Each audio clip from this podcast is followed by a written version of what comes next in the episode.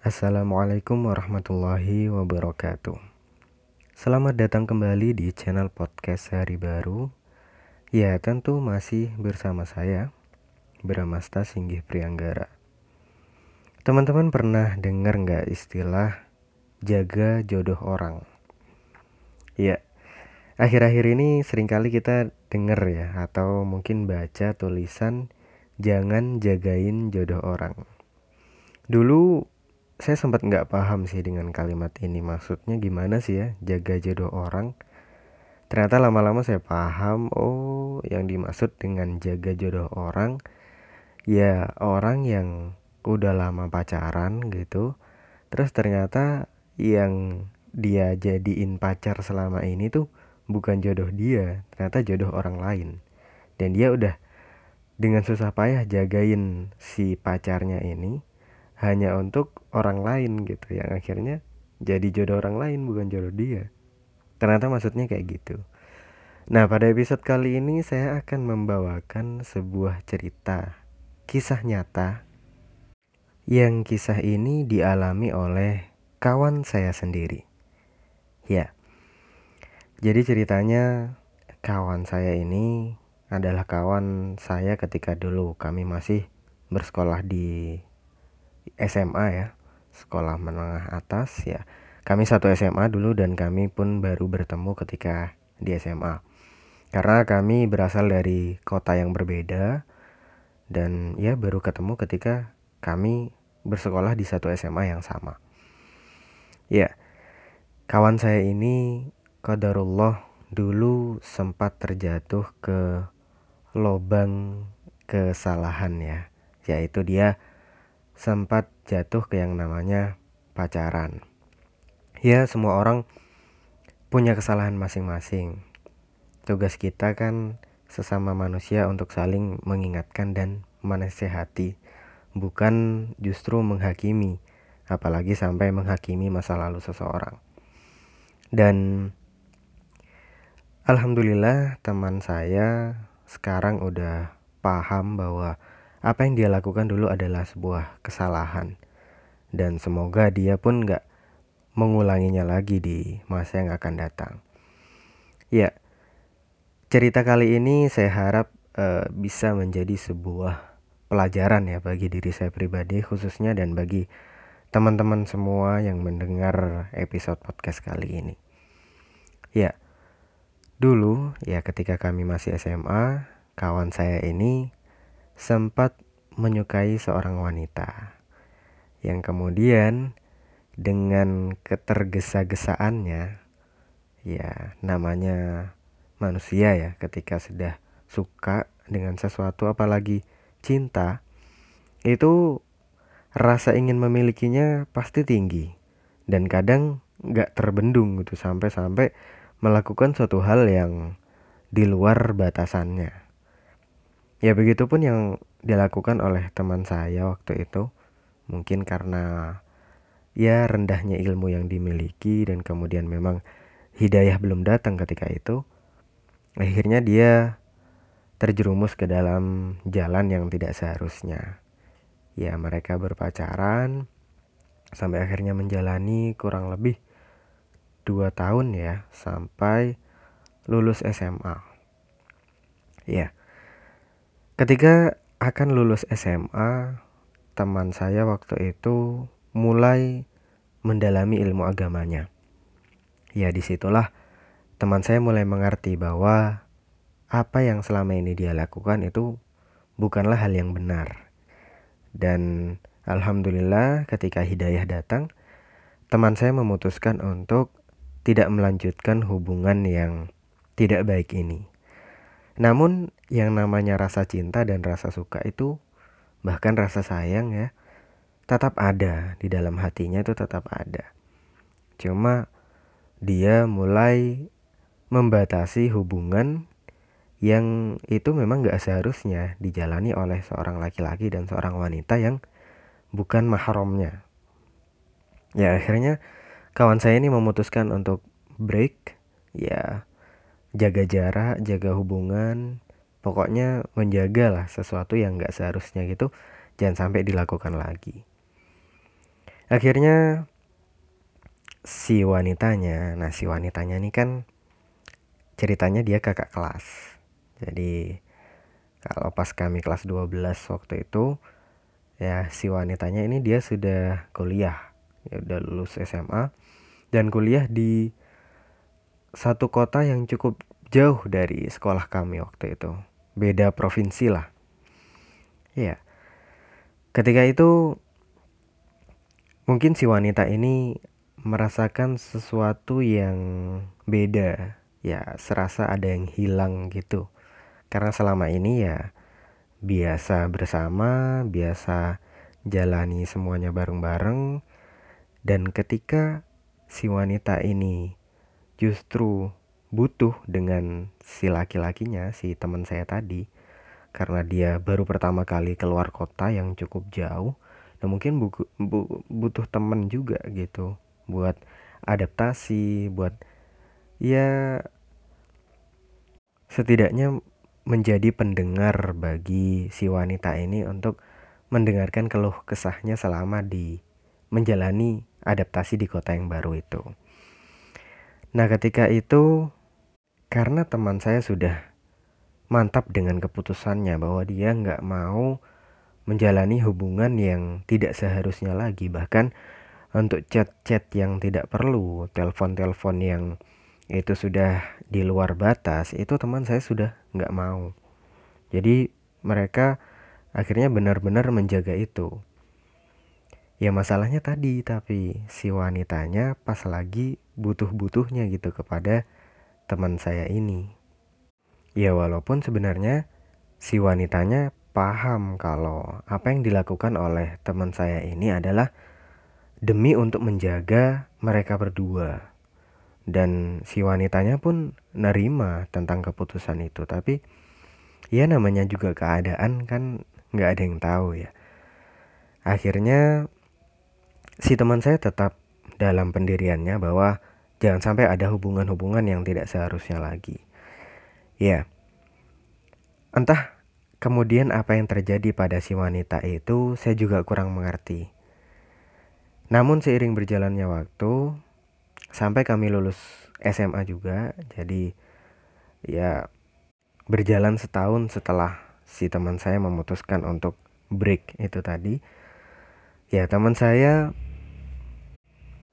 akhirnya mendaftar di satu kampus yang sama dengan si wanita itu tadi. Ya mungkin juga berniat mengejar atau berniat menjaga si wanita itu karena memang jauh banget ya kota itu dari kota kami sekolah di SMA dulu cukup jauh karena beda provinsi. Ya mungkin ada kekhawatiran juga di dalam hati teman saya yang akhirnya membuat dia mengejar si wanita itu tadi akhirnya mereka pun kuliah di satu kampus yang sama.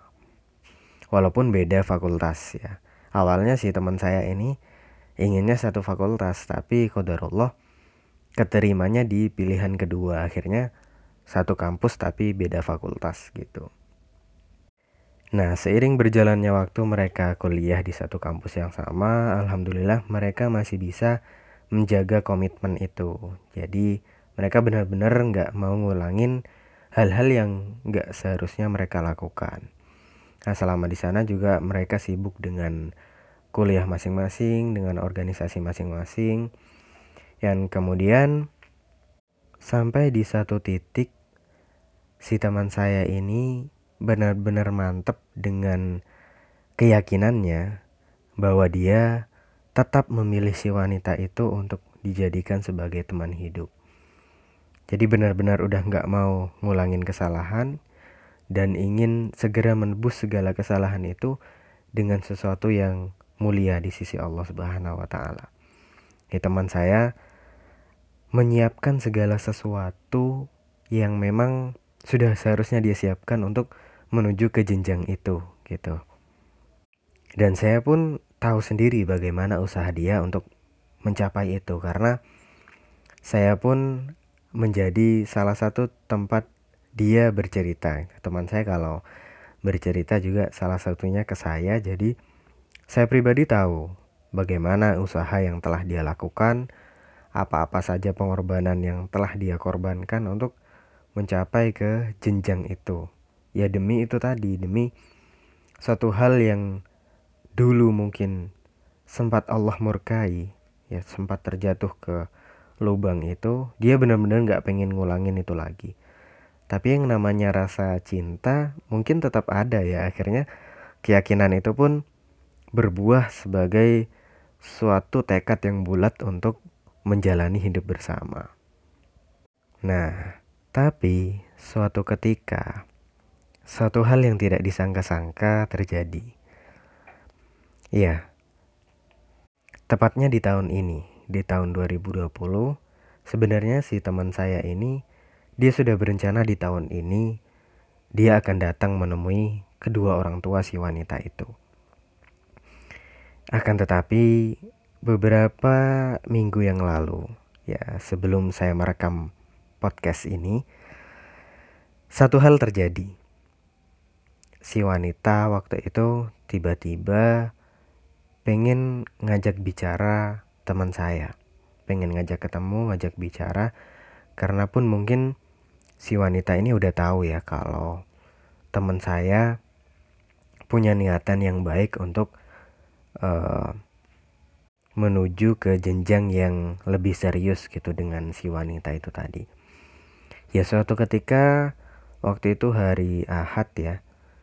Mereka mungkin sedang tidak kuliah di sana. Ya, mereka berdua bertemu. Kemudian si wanita mulai berbicara yang mana inti dari pembicaraan itu sangat mengejutkan bagi saya, apalagi bagi si teman saya itu. Itu benar-benar sangat mengejutkan.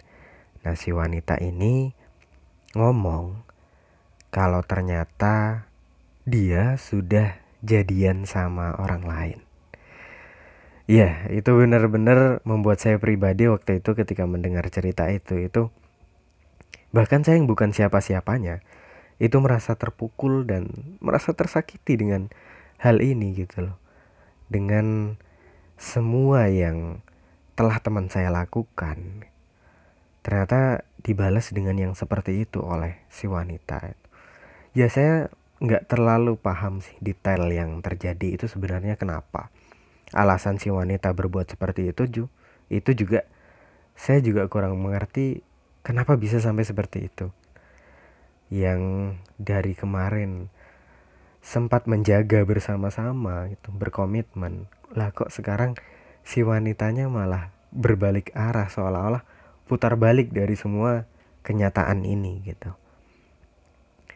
Terlepas dari itu semua yang mungkin bisa jadi pelajaran bagi kita adalah satu mungkin itu memang pelajaran yang Allah ingin berikan kepada teman saya waktu itu bahwa yang namanya dosa itu pasti ada hukumannya kalau kita tidak bertobat kepada Allah Subhanahu wa taala.